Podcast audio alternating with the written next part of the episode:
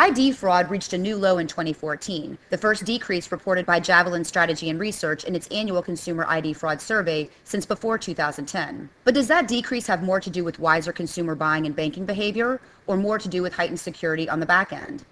Here, Al Pascual, senior analyst for fraud and security at Javelin, explains what the results mean and how we can expect to see ID fraud and the trends evolve over the next year. Hi, I'm Tracy Kitten with Information Security Media Group. So, Al, before we get into some of the details of this study that was just released, can you tell us how long Javelin has been doing this survey and study? Well, actually, Javelin first worked on this study with the Federal Trade Commission back in 2003, so this has been ongoing more than a decade at this point. And so, as I mentioned in the introduction, Al, this study is focused on ID fraud, not ID theft. And Javelin has been very careful in the past to differentiate ID fraud from ID theft. Can you explain why? Again, it has a lot to do with the legacy. That term, identity fraud, is something of a carryover from our original work with the Federal Trade Commission. So this is very much focused, uh, as a bit more background, on fraud related to the theft and compromise of personally identifiable information. So a lot of depth when it comes to things like you know, various financial frauds, and you, will find that throughout the report. Now, your research is based on responses from about 5,000 U.S. consumers who were polled back in October. So the data that you have is relatively recent. Were there points, Al, that stood out to you about how breaches impact consumer buying habits or how fraud impacts online banking usage? Yeah, I think what we've seen over the past year is that uh, that relationship between data breaches and fraud in the minds of consumers has changed considerably. You know, if you go back to 2007 with TJ Maxx, consumers didn't care, right? I mean, after the breach, TJ Maxx, I think, had their best quarter ever. Whereas today, when we look at these fraud victims, and we ask them, you know, what do you do that's different because you were a victim of fraud? Those fraud victims who say, I stopped shopping at certain merchants, twice as many of them are saying, I stopped shopping at large retailers right? Um, is because they have this mindset now that for businesses not doing a good job of protecting their data, then they're going to go elsewhere because it places them at risk. That's so different from where we were back in 2007, 2006. So it really showed itself in this year's study. Good points, Al. Let's delve into that a little bit more deeply. So based on the numbers, 10% of consumers impacted by fraud in 2014 opted out of online banking, triple the number mm-hmm. who a year earlier said that they decided to stop banking online in the wake of a fraud event. And 28% in 2014 said they stopped shopping at breach retailers, as you've noted, after their cards experienced fraudulent transactions.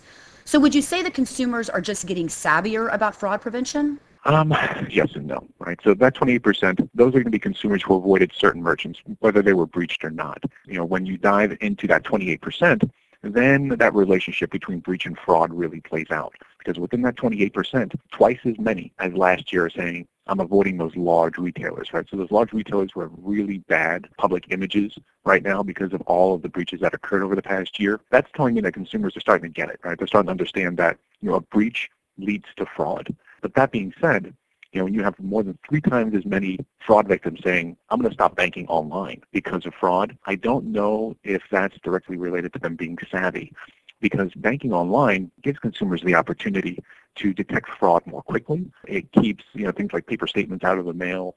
It has a lot of advantages when it comes to mitigating fraud.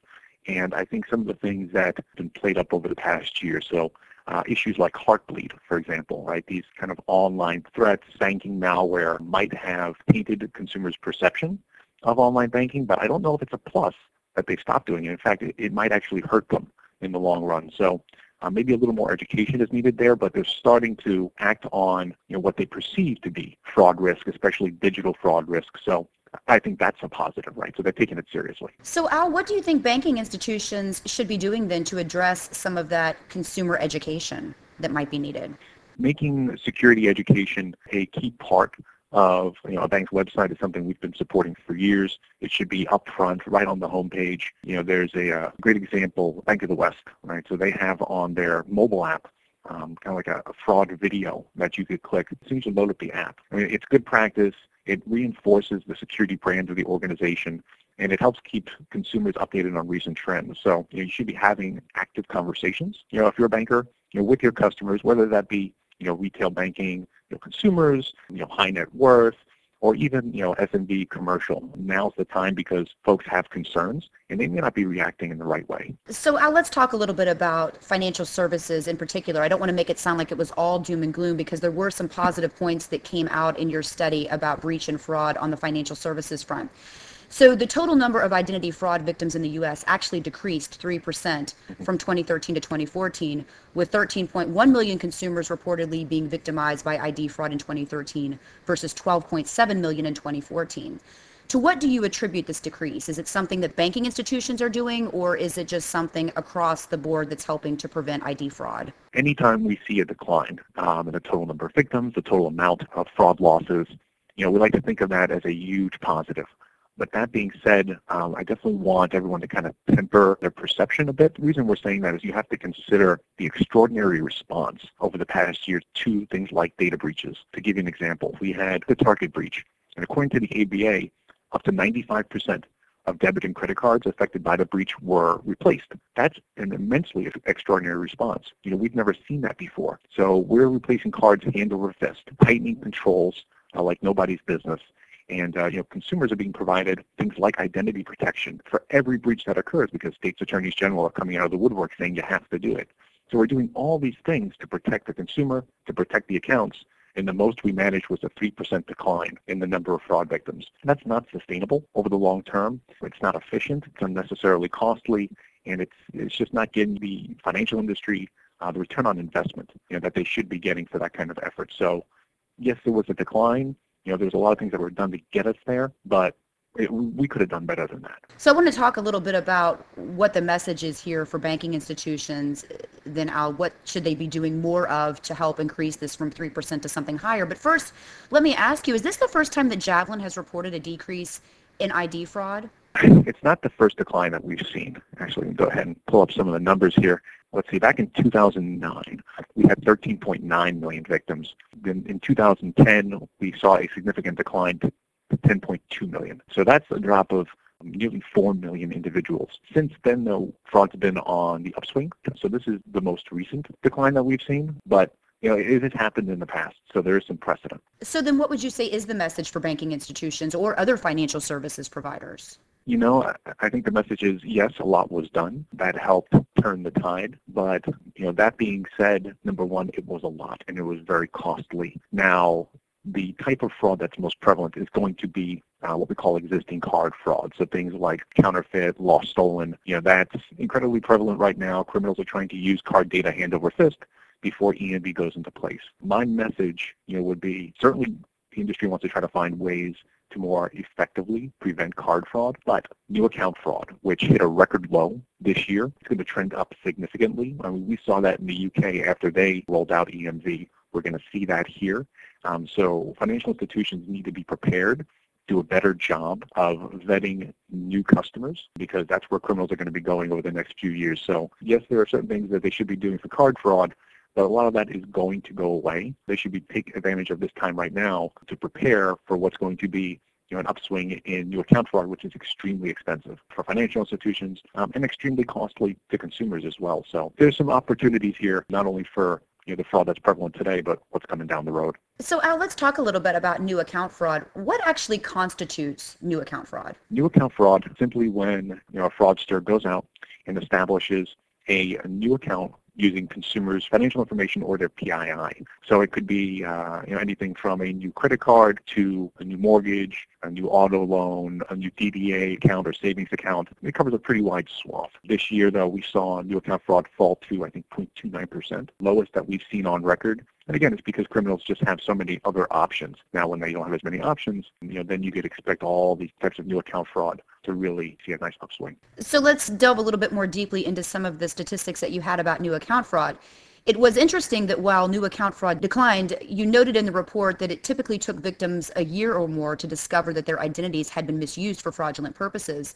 Is that an increase over previous years? Is it taking consumers longer to detect these things? New account fraud has always taken quite a long time to resolve. What we wanted to do is highlight the fact that yes, new account fraud is down. But for those victims who suffer new account fraud, there are significant consequences, and there are also significant consequences for the affected financial institution just because it takes so long to detect. So it's a bit of a cautionary tale, especially when you consider that new account fraud is going to be trending up over the next three years. So the finding as far as the length of detection, pretty consistent. But that being said, there are some things that uh, financial institutions, some things that consumers can do to mitigate that.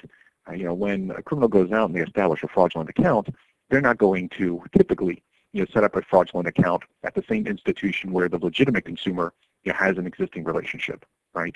So for you know, that financial institution, that credit card issuer, that lender, it's very difficult for them to communicate, you know, with the actual owner of that, you know, PII. So consumers need to take advantage of things beyond credit monitoring, right? They need to take advantage of you know, solutions that will notify them of fraudulent new accounts that are open that are checking accounts or savings accounts or payday loans. You know, right now I think that, again there's that heavy focus on using things like credit monitoring, which are really focused on you know, detecting new lines of credit.